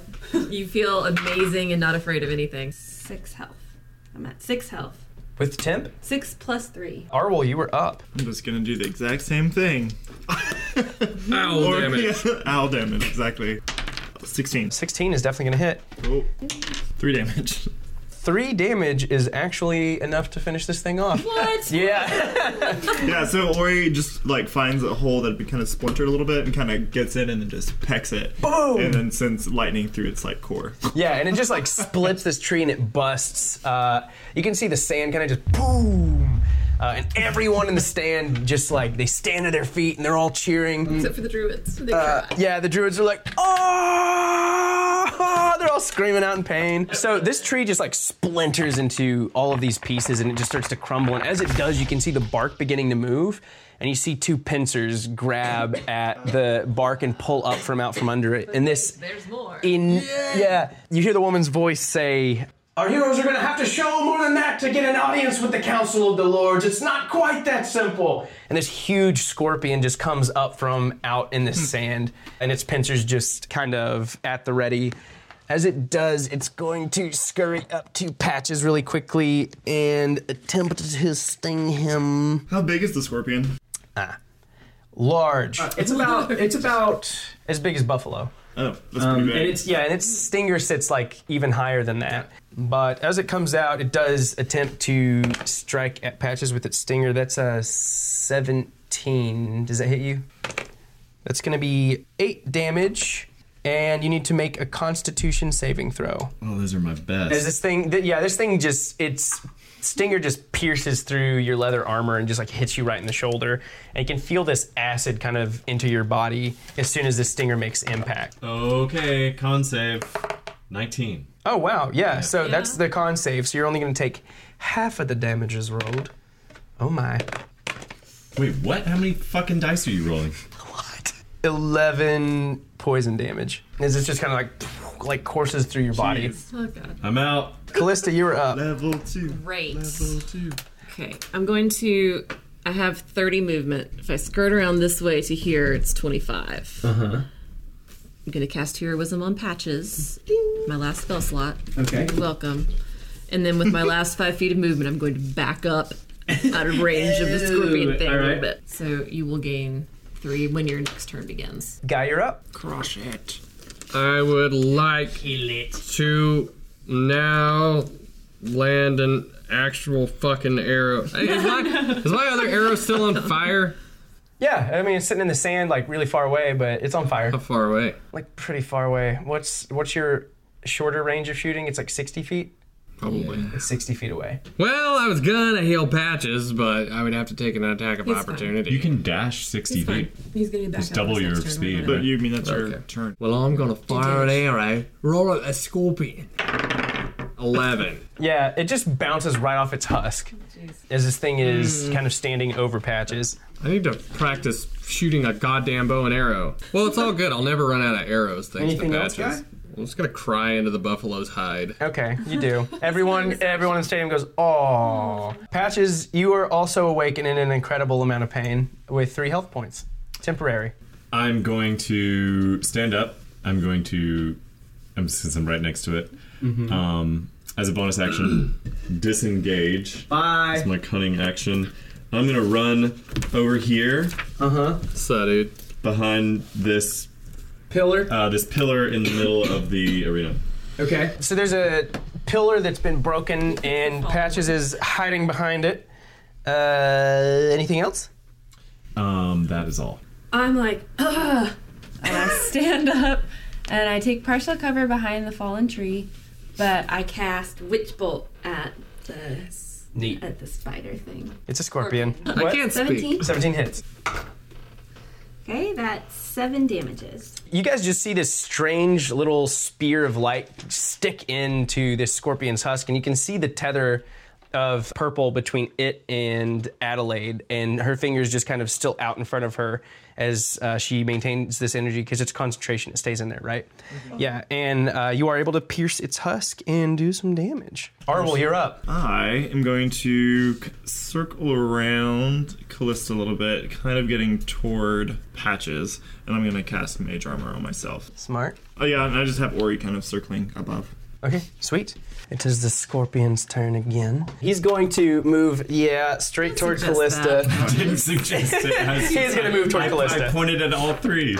He's going to move up to uh, Callista. So he runs up toward Callista, seeing you ri- raise Damn everybody it, up. Patches. These two claws just come out at you. Um, it kind of does a 1 2. Uh, the first is a 17, which hits you, I believe, and the second is a 19. Yeah. God. The first attack is a seven, and the second is six, so 13 total. As these pincers are just like snapping up against you. Gonna have to get some more health potions after this. Callista, you're up. Fabulous. Yeah, this giant, horrifying beast has its claws in your face, and you can just see like the little hairs on it now that it's this close. It's real nasty. I just yell in its face, but it's like a really nicely in tune yell. And I Right. Pull out my sickle. Oh. Okay, yeah, like right, yeah, trying to hit right on his face. Yeah. It's good. 17? 17 hits. Yay! It doesn't do much, but three. Neat. Even though its husk is strong, I mean, it's right there, and you're just able to kind of rake it across this thing's face for a little bit of damage. Guy, you're up. Would it take an entire action to mount the buffalo? I mean, I'll do half of your movement to get on the buffalo. So after my rope got split when we were in that tower, I tied it back together. So now it's roughly like 45 feet, but it's like got a knot in the middle. I would like to kind of make a little lasso thing around of it and try to lasso the scorpion. Okay, this should be fun. You can roll an athletics or an acrobatics, whatever you're better at. I would like to do athletics. Okay. Why a four again? Sad. so altogether, that will be seven. Yeah, so you you throw this rope at it and it just kind of like lands short. It just like hits the gr- d- the dirt like and it just reaches out with its claw and snips it in half. Ground buffalo is so good in a fight. I'm like, I really need to buy more rope. Patches, you're up. All right, I'm gonna use my cunning action to try. You gain another three hit points, right? Oh, that's right. How long does that last for? One full minute. Cool. Oh, so, I still get hit points too. Yeah, each round. Awesome. So 10 rounds. Um, That's a good spell. That is a I'm really gonna good use spell. my Level cunning one. action to try to hide from this thing. So Okay. make a stealth check. Uh-huh. Um, it is a twelve. Well, luckily, scorpions have really bad eyesight, like horrible eyesight. So you are you feel like you're hidden. Cool. This thing, I mean, it's not even facing you. You know. so I have advantage on attack rolls um, n- now that I'm hidden, but once I attack, even if I miss, it knows where I am. Okay. So, all right. So I'm gonna shoot an arrow. So that will be a 17, That hits. and then sneak attack, 10 damage. Yeah. So uh, like, as this thing is turned around, you just sink an arrow into one of the like. I don't know the sections of its tail, like right in between the yeah the sections of its tail. This arrow just lands, and you can see blood and this poisonous acid just kind of spray out as this arrow hits. Good shot, patches. Anything else? Uh, that's all I can do. Adelaide, you're up. I still have this arc of energy with my witch bolt, and I'm going to use my witchy powers Zap, zap, zap. to do it again. That's 12 damage. Holy shit. Are you serious? Yeah. This thing like winces in pain. You see its whole body kind of sink for just a second as you channel this energy into the bolt. Or well, you were up. I'm gonna run up and touch it. Loaded gun complex, which I Little can Arwol touch- comes running up and just like puts his hand on its side. I love how casual, like, uh, Got it. zap. 19. It hits. Oh, hi. Six. Nice. Yeah, and then with that shocking grasp, it just like you actually notice a s- like a shriek come out of this thing, and its pincers are just like snapping back and forth. It's like as it walks, it's kind of leaning to one side and it's like favoring legs, and its tail is obviously like twitching a bit, and it seems like it's not as poised and ready to strike as it was before. Uh, and so as it kind of like goes to strike out, you see its tail stiffen, and instead it just comes at you, uh, and then patches with uh, a pincer. Oh wait, not patches. I'm sorry. And Callista, yeah, with a pincer each. The first one, Patches. the first one at Callista is uh, 14, which I don't think hits you actually. That just hits. Oh, really? Meets beats. I'm 14. Uh, it does four damage though. As this thing's kind of getting weaker. What? How much did you have? You had five. We are. You're like, oh god. Oh my god. Um, but yeah, it just It's like happening again. you're able to move out. yeah. It's happening again. You're able to move out of the way, and this thing's claw just kind of slams into you. Writing stories is Um, not and then fucking it, easy. uh, yeah, and then it, s- oh no, and then it snaps at Arwol, and as it does, uh, you're able to just step out of the way, and its claw just sinks into the sand, and it seems like it actually gets it stuck a bit, and so its tail's kind it of roll a one? spazzing up, yeah, and its its pincer is like stuck down in the sand, as the other one is just kind of smacks uh, Callista. It's- It's such a tough Uh, spell. speaking of which, Callista, you were up. Good. I'm like, ugh. Wow. I just hack at it again. I was gonna get my other weapon out, but I don't even give a shit anymore, Yeah. Mm, and I just go after it with a Okay. sickle again. 'Cause It does the same fucking damage anyway. It doesn't matter. I want to get. 19. 19 hits. This should be good.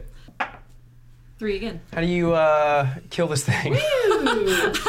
As it hits me again and I see it go after Arwell, I'm like, no! And I just put all my weight as I'm falling forward behind the sickle and just like fall in. Yeah, and this thing, it's just like, s- like yeah, the sickle just buries itself into this And I'm thing's just head. like slumped over the whole deal. Yeah. Like, yeah, and you like fall to your knees, and this thing just like collapses.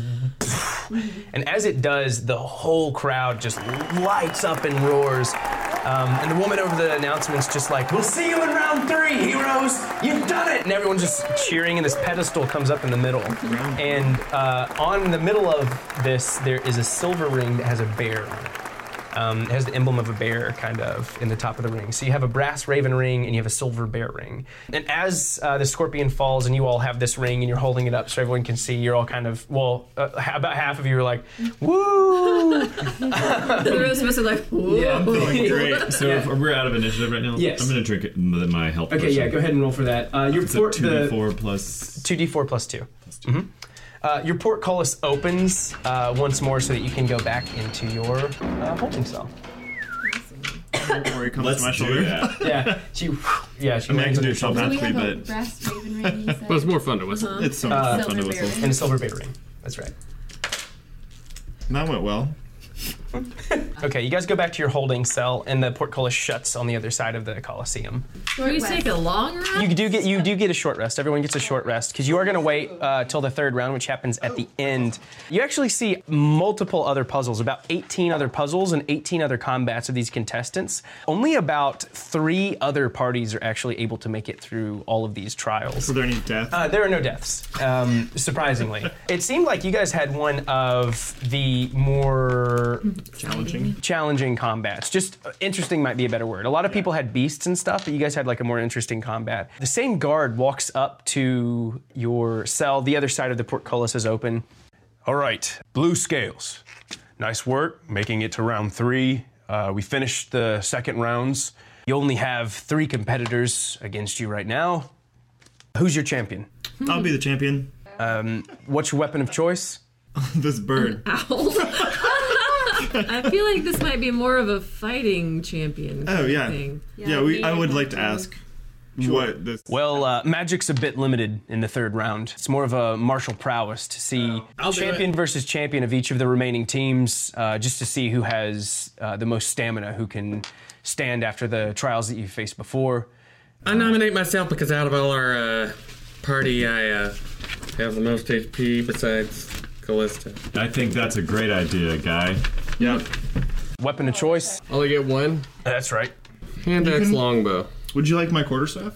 Well, I Mm-hmm. have a staff, but I don't really know what damage it does. It is a 1d8 if 1d8 you have times two two hands. hands. I'll just take my. Take your bow. You, you always use your bow. Yeah, but if they get close, that might suck a lot. Fuck it! I'm taking the hand axe. Okay. Uh, all right. Well, you were one of the first uh, to finish, so you're the first up. Better get ready. Rules are While simple. we're um, resting, sorry. Oh, yeah. I forgot I have a new ability now, Song of Rest, as a level two bard. So um, I'm going to play some soothing music to revitalize my wounded allies. Me and any friendly creatures who hear my performance regain hit points at the end of the short rest. Each of those creatures regains an extra 1d6 hit points. Do I just roll that d6 or do I roll their own? Whatever you want to do. Okay. Roll your Whatever, own. Mm-hmm. yeah. One d six. Please. Yes. Ooh, six. Nice. Um, and then we can roll our hit dice too, right? Yeah. Mm, Sure, yeah. Yeah, I didn't take any damage. I feel great. I do too. So you choose the hand axe. I guess so, yeah. He he throws in a hand axe and it's been blunted on the blade so that it can't like pierce through skin quite as easily. Rules are simple. All you can use is this. Use anything else, you're disqualified. Fine with me. Good luck. I will probably need that. I had a dream about this last night. As he throws you this hand axe, you hear instead of those fireworks that were going off, you hear these horns play out over everything. And the crowd just rises up and cheers, and you can hear that sound just cutting through your holding cell this time. Uh, the woman says, It's time, patrons, spectators! Put your hands together for the strongest of our heroes! The ones who want the audience with the Council of Lords the most. I imagine the ones who want to get the gold for searching the Black Plume out on the Dragon's Reach. First up, we have Guy with the blue scales. Uh, and as this happens, your portcullis kind of like opens in front of you. I turn back to my group and I'm like, that's my secret. I'm always angry. Yeah, you walk out and the portcullis closes behind you, and instead of it opening from across you or anything, you hear, And from the hell hellhounds, Myathil, and you see the it's a portcullis only two down from yours actually open up, um, and the roguelike woman who is with them, who had all the daggers on her side, walks out. She has two dull daggers, and as soon as she comes out, she just like nods to you, and then she like gets down in a stand. She doesn't walk out to the middle of the arena or anything. And as soon as that happens, you just hear this big boom, and as that happens, she just starts running toward you, like immediately. Uh, you're gonna roll an initiative. And I go, milady. Nat 20. This is gonna be fun. Oh, Oh, the my nat god, 20, I'm okay. not joking. Nat 20? What? Well, what happens? what's D- your does the dex mod? Colosseum just collapse? Yeah. Ah, There's a boom! hole in the You're space down, time right? continuum. Yeah, what's your dex mod? Plus Y'all just three. took Oprah. Yeah, you win. I know. All right, Guy, you are up, and Myathil is second. Yeah, she like immediately just starts off running at you with these two daggers in her hand. She's crouched low, and I'm gonna yell, don't try anything fancy. so you guys are standing near the side of the Colosseum, uh, near the doors where they first opened, and she is running at you. She is only about 20 feet away from you and closing in pretty quickly. I, I, mm. I'm gonna stand my ground and wait for her to come to me. Are you holding your action? Yes. When she gets up near me, I'm going to sweep like a freak to the side and hit her in the back with my axe. Okay. Uh, so she does come running up toward you, and as she does, she just pushes both daggers in front of her and like leaps toward you with them. And she rolls a three. Uh, I'm saying that as my portent. She rolled a three. Oh, oh, okay, yeah, yeah. yeah. Oh, you can use you can use your So- portents anytime you want. Just one per turn. long as you place have- any attack roll, saving throw, or ability check made by you or creature you can see with these foretelling rolls. You must choose to do so before the roll, and you can replace a roll in this way only once per turn. Yeah, because I yelled because like you'll be fine. I saw this in a dream last night. You knew her first move. Yeah, that's fun. Yeah, um, she's gonna come at you in your stomach with two daggers. Get to the side. You're weird, buddy. I'll try it. So you do, and she wa- she runs up, and as she does, she I mean she has really good aim, and it looks like she's going right for it, and she's gonna hit you hard. But uh, listening to your friend Arwol and just trusting him completely, you just stand your ground and step to the side, and as you do, she just kind of blows past you, and she is standing to the side of you, and you can make your attack. I would like to try to haul off and knock the living shit out of her. 19 plus probably, let's see. It's a hit. 22. So damage? Yeah, yeah, please. 1d6 plus 1. 7. Oh shit, really? Yeah. Nice. Yeah. So you're just able to like, as she comes by, you step to the side with Arwol's guidance, and you just like, I mean, hit her right between the shoulder blades with this dulled hand axe, and you can hear her just "Ah!" scream out as you're like hitting her, and she almost falls. She puts her hand on the ground, and she comes back around with both of those daggers really quickly. I shout out, that's, I know that guy. I know that That's guy. uh, 15, It hits. and that is six damage. as She comes back around with both of those dulled daggers. I will then attack her, I suppose. You got this guy, and he rolls a twenty. Hit her in the. I don't even know. In the hand. Hit her in the tit. yeah, hit her between the eyes. yeah. I swing the axe back around and just go bop. Oh, okay. That- fucking I like that. over the yeah, yeah. shoulder. Arwol's like just throw your axe over your shoulder and hit her between the eyes without even looking, and that's a it, it's a natural twenty. Yeah, so you know she's gonna be there, and you feel that uh, you feel the blunt of that dagger blade just hit you, and it's not like a slice; it's like a pierce she's going for, and it just oh, it hurts so bad. But you just swing that axe back, and you can hear it just crack as it hits her like right in between the eyes. so seven. you get well, you get a full d6, and then you roll. D6 Oh and then- shit. Uh, Fifteen. so then yeah, so then six, seven, eight, nine, ten. Yeah, You ten. yeah. Uh, yeah, you just like, how does she? You just knocked the live. She passes the fuck out. I just I just sling it back and hit her, and I just see her fall underneath my arm and hit the fucking ground, and I'm just like, boo bam, bitch. Yeah, she's like, I mean, even though your weapon is uh, blunted, she uh, like is still. It cracks her skull open just a bit, and she's like bleeding down her face and lying face down in the sand. I That guy. go down and cast healing word on her. Your wounded teammates are like, ugh, but everyone in the crowd is like, yeah. And as this happens, a woman actually comes out from one of the entrances around the Colosseum, and she has a silk pillow, and on the middle of it, there's a golden ring. She presents it to you, and her voice just blares out to everyone, and she says, Blue scales! And everyone just like roars, and you can hear all their feet banging. And on the pillow, there is a golden ring with a dragon emblem on it. Ew. I'd be like 40 more of these and I'm good to go. Any any heroes who wear all three of these rings to the Council of Lords will be guaranteed an audience with them. You're now considered representatives. Congratulations, heroes! And everyone just kind of like roars out.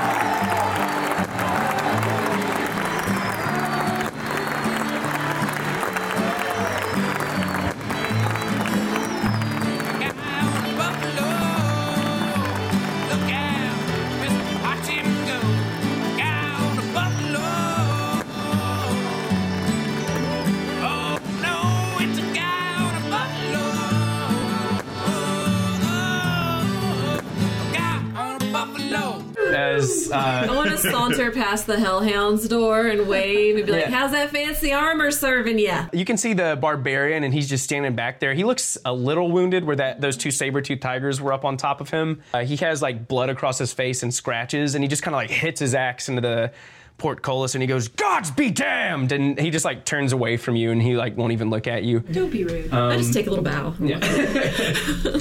But yeah, he takes his like brooch off and like throws it into the sand and turns around and just like sits on his bench because they can't really leave yet. So yeah, uh, but yeah, you all you guys have all three of those rings now. Yeah, and with that they escort you back in your holding cell. But the other side of it is now open. You're free to go. You You're a great have guy. all You three. do, Bo. You have all three of the Trial of the Lords rings. Wow. Ew. Was not expecting us to get those. This is exciting. Stoked about it. That was a really fun way to use the portents. Yeah. Yeah. I ride out of the arena on the buffalo with my muscles glistening in the sun, and I'm like, God damn, this place is big. All of the sweat that uh, you had from this battle has like wiped some of your wee wee mud war paint off. You're feeling strong, and uh, I mean you were able to defeat that woman in uh, the middle of everyone, not without the help of your friends, but uh, you all did it. So congratulations! They're, and they'll just let you walk out at this point, like you've kind of done it. You guys are free to leave the arena, and it, it's only been it's only been about three hours. So We should go buy more health potions. Maybe. Absolutely. Uh, should we report into our patron about how this went? I'm surprised he's not there. do you guys want to try to go back to his home? Yeah. Yeah, you all go back to his home, you knock on his door. He just uh, opens it immediately and he's like, uh, My champions, I heard it went well. It did. Uh, congratulations, come in. We'll have drinks together. We come in and have drinks. Yeah. yes, uh, you, you, you must tell me all about it. That level of excitement, it's, uh, it's far beyond an old wizard, but I was watching. Nonetheless, I promise you. We touched some stuff, then we fought a tree, and then we killed the rock from the Scorpion King, and then I hit this nice lady in the face with an axe. she wasn't that nice. She was trying to stab you. I mean, she gave me the nod of like, I see you beforehand. Well, if, combat. You won. if, uh, Well, If you wish to seek an audience with the Council of Lords, it's uh, it's not even it's not even noon. I'm sure they'd see you today. They're always excited to meet their newest representatives. Great. So we need a better name. Yeah, we do. I kept being like, wait, is that us? I, I could I could give it some thought for you, though. I don't know much about you. Uh, some of your story you kept from me, so it's hard to tell. And perhaps it's too early in your careers to make such a decision. These names, uh, in my experience, they come or- organically. I just don't want blue scales to stick for too long. I told you guys, Buffalo Gals. and then when we go into battle, we can be all like, Buffalo Gals, won't you come out tonight? I just want to be perusing the bookshelf. Sure, yeah. You're just like looking at the books and pulling them off. A lot of them seem to be like spell books and uh, personal things that he's actually done and like a lot of research. It's kind of hard to look through them actually just because it's all personalized, something that maybe he would understand. But he does have a few, you know, uh, scholarly books lying around. Uh, well, you want to go Mm, I'm see the council? Yeah. I guess so. Jump right into it. I'm just gonna offhandedly mention that I have an obsession with dragons and love collecting information about them. Would you have any books or information? N- not in my home. I don't have a particular interest in such beasts, but I- I'm sure I can find you one. Uh, hopefully, I'll have something by the time you get back. I'll visit the library while you're visiting the Council of Lords. That'd be great. Thank you. Yeah, if you have any contacts that have information on dragons and their history, that'd be really useful. I- anything uh, specific, or or just a Um, book on dragons in general? An event called the Tearfall. Hmm. Uh, just a moment. I'll write it down. Uh, can you spell that for me? T Yes, I can. E A R F A L L. Funny you should ask. I like- just learned yesterday how to spell that. Tearfall, um, let me uh, roll for it real quick. Mm, uh, very well. I'll I'll do my best to see what I can scrounge up at the library while you all are uh, seeking audience with the council. Thank you. Ah, but of course, um, I'm sure you know how to find it. I've lived here for years. I know that, right? It's the giant castle up near the mountains, like Huge, the highest big point. building, Yeah. yeah. Mhm.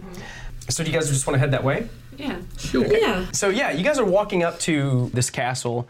As you are walking up to it, you come to its gate, and just in front of it, you notice there is a man that just has a really contented grin on his face as you all are walking up. He looks very handsome despite being just a little bit dirty. I mean, he's been standing out in the street in front of this gate all day, you can assume. He wears leather bracers, but bare hands show through the end of those bracers, and he has a ring on every single finger. He has a dull yellow cape, and it is the only color present on all of the leather armor adorning his body. He just says, Congratulations, champions. I heard uh, how well you did in the arena today. Thanks. What's your name? You can call me Mr. Corson. I'll be your escort. Mr. Corson. Escort us, Mr. Corson. Inside. 12. I mean, his skin is a little dirty, and just the smile that's kind of always face and the rings seem a little strange for a guard. He's he might be a little slimy, but he knew that you guys did well in the arena, and he knows who you are, and he's standing in front of this gate, and no one's making him leave. So I'm neutral to him. Yeah, you can like him. I mean, you can make up your own mind. So uh, he points to the side of the gate, actually, instead of straight through it. To get to uh, the Lords, you don't walk straight through the gates. That's for political meetings, that's for people who are asking favors of lesser politicians. But to see the rulers of this town, there's a direct way in. I'll be your escort there. Let me know if you have any questions. And he just starts to, he kind of just turns his back to you all and just starts walking down uh, this wall that is surrounding this enormous castle. And the castle is set into the side of the bottom of the Earthspur Mountains, like right where the stone kind of stops. Um, and the castle's just set up into it. Are you guys gonna Yeah. Follow? Yes. okay, great. Uh, so you guys, yeah, you guys follow him, and as you go down, there is a smaller iron door. It's not quite as big as the portcullis. He ta- he reaches into his satchel and he pulls out a key. He puts it into the lock and turns it, and he opens it up. He gestures for all of you to enter it. Waddle through. Okay, uh, so all of you open it, and this door shuts behind you. As it does, all of these torches light up, and you hear the lock click. As these light up, you notice that there are four other people in this small room with you. There are two men who look very similar. Uh, there's a cat like woman with her arms crossed leaning on the back wall. There are two thugs who look a little beat up and very familiar to all of you. And the man who locked the door behind you says, You've killed one of my men, and you're going to pay for it. And we're going to end episode five right there. Dang it, we're so naive. And that's it for episode 5 of Hit Dice, our real play 5th edition Dungeons and Dragons podcast. Now, I know when you hear about sponsors in a podcast, you immediately think, oh, they're just advertising. But guys, truly, Tabletop Loot's dice are really incredible. They're the only dice we roll at our table, and we can get you 15% off of any dice you want to use by them. Just use the code HITDICEPOD at checkout, all one word and lowercase. Myself and my players have used the code, so I think that that speaks to the quality of their dice. We really have switched over to them completely, everyone at my table. We love how beautiful their dice are, how they sound, how they feel in our hands. everything about them. In addition to that, this episode wouldn't be possible without our friends, the Possum Posse. They are renowned for their song Guy on the Buffalo, which you heard all throughout this episode. But I want to direct you guys and encourage you to listen to some of their other music because it really is good. It's like a deadpan soul meets honky tonk, and it's a really fun sound. The name of that band is the Possum Posse. So if you get a minute, check it out. I really think you'll like it. Thanks again for listening to Hit Dice. If you haven't already subscribed, please go ahead and do so. Leave us a review in the iTunes store or wherever you're listening and continue the conversation with us on Twitter with the hashtag HitDicePod. We love continuing the conversation with you guys outside of our podcast because we just love playing games and Dungeons and Dragons. Make sure to join us next time to see what our heroes have gotten themselves into. It looks like they've stuck their noses where they didn't belong yet again and found themselves in more trouble than they realized. Who are these strange people demanding retribution for their fallen friend Mohawk Tuskier? And why is this happening right after the Trial of Lords at such an important time in their campaign? Find out next time on Hit Dice. Thanks for joining us, and we'll see you next time, adventurers. I'm on a buffalo.